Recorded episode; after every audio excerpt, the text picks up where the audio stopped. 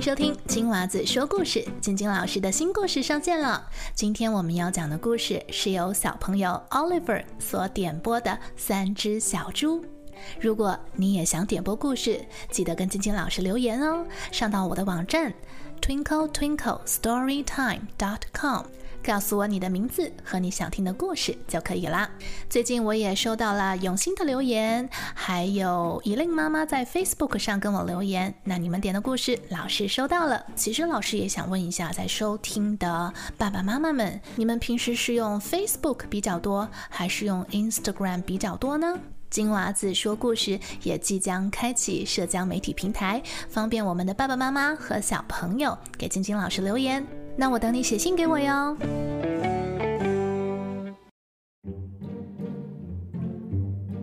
在一个遥远的山村里，住着一位猪妈妈和她的三只可爱的小猪。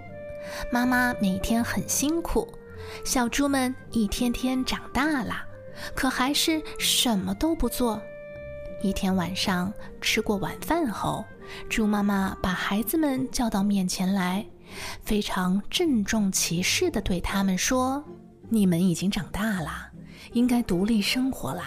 等你们盖好自己的房子，就搬出去住吧。”三只小猪谁也不想搬出去住，更不想自己动手盖房子，但又不能不听妈妈的话，于是他们开始研究盖什么样的房子呢？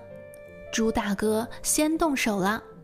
他首先扛来了许多的稻草，选择了一片空地，在中间搭了一座简易的稻草屋，然后用草绳捆了捆。哈哈，我有自己的房子了！猪大哥开心的欢蹦乱跳。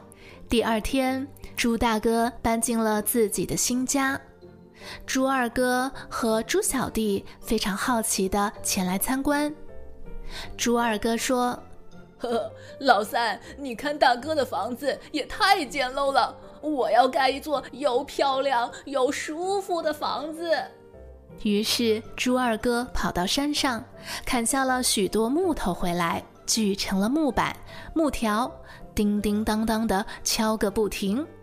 不久，猪二哥也盖好了自己的木房子。显然，这可比猪大哥家的房子要漂亮、结实很多。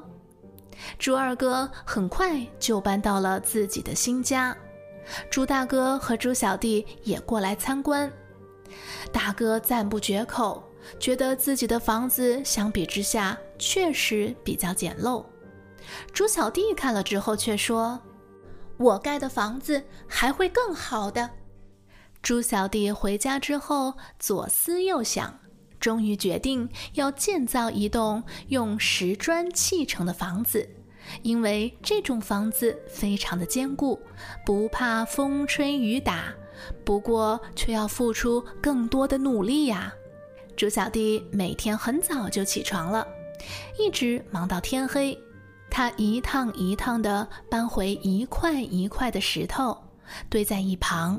然后再一块一块地砌成一面面墙，哥哥们在旁边看到了，取笑他：“只有傻瓜才会这么做。”但是猪小弟毫不理会，仍然是坚持的工作。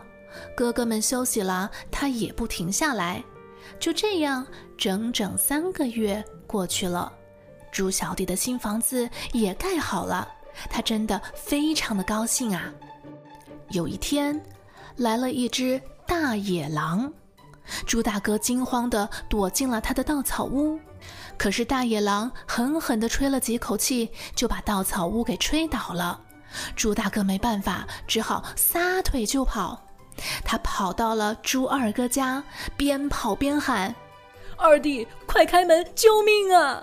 猪二哥打开门一看，一只大野狼追了过来，赶紧让大哥进了屋，把门关好。大野狼追到了猪二哥的家门口，停了下来。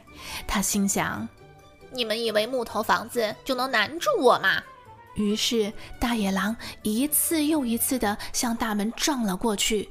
哗啦，哗啦，木头房子被撞倒了。大哥和二哥拼命地逃到老三家，气喘吁吁地告诉他所有的事情。猪小弟先是关紧了门窗，然后胸有成竹地说：“别怕，没问题了。”这个时候，大野狼就站在猪小弟的家门口。他知道房子里面有三只小猪，可是他不知道怎么才能进去。于是他就重施旧计。先是对着房门呼呼的吹气，结果无济于事。大野狼有点急了，他又用力去撞墙，咚的一声，大野狼只觉得两眼前直冒金星。再看看房子，丝毫没有动。大野狼真的着急了，他转身过去找了一把锤子。野狼卯足了劲，挥起大锤子敲了下去，嘣！没想到锤子的木把断了，锤子反弹了回来，刚好砸到了大野狼的头上。哎呀，疼死我了！大野狼这次是真的无计可施了，只好假装要请三只小猪去郊游。三只小猪很聪明，也很团结。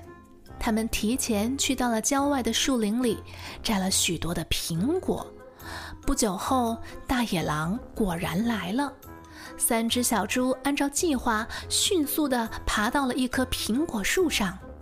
这个时候，大野狼非常迷惑不解地问道：“你们到树上去干什么？”猪小弟回答他说：“我们在吃苹果呢，你要不要来一个？”大野狼馋得直流口水，便答应了。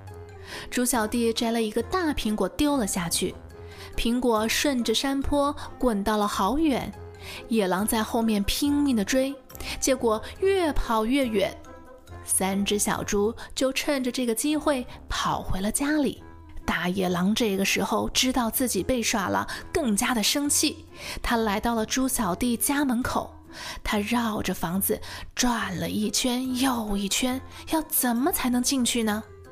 就在这个时候，他发现猪小弟的房子有一个烟囱，于是他就爬到了房顶上，想从烟囱里面溜进去。猪小弟在窗户旁看到了这一切，他马上往火炉里面点起了火。大野狼刚爬进烟囱，就掉进了火炉里，熏得够呛，整条尾巴都烧焦了。他嚎叫着，夹着尾巴赶紧逃走。从此啊，大野狼再也不敢来找三只小猪的麻烦了。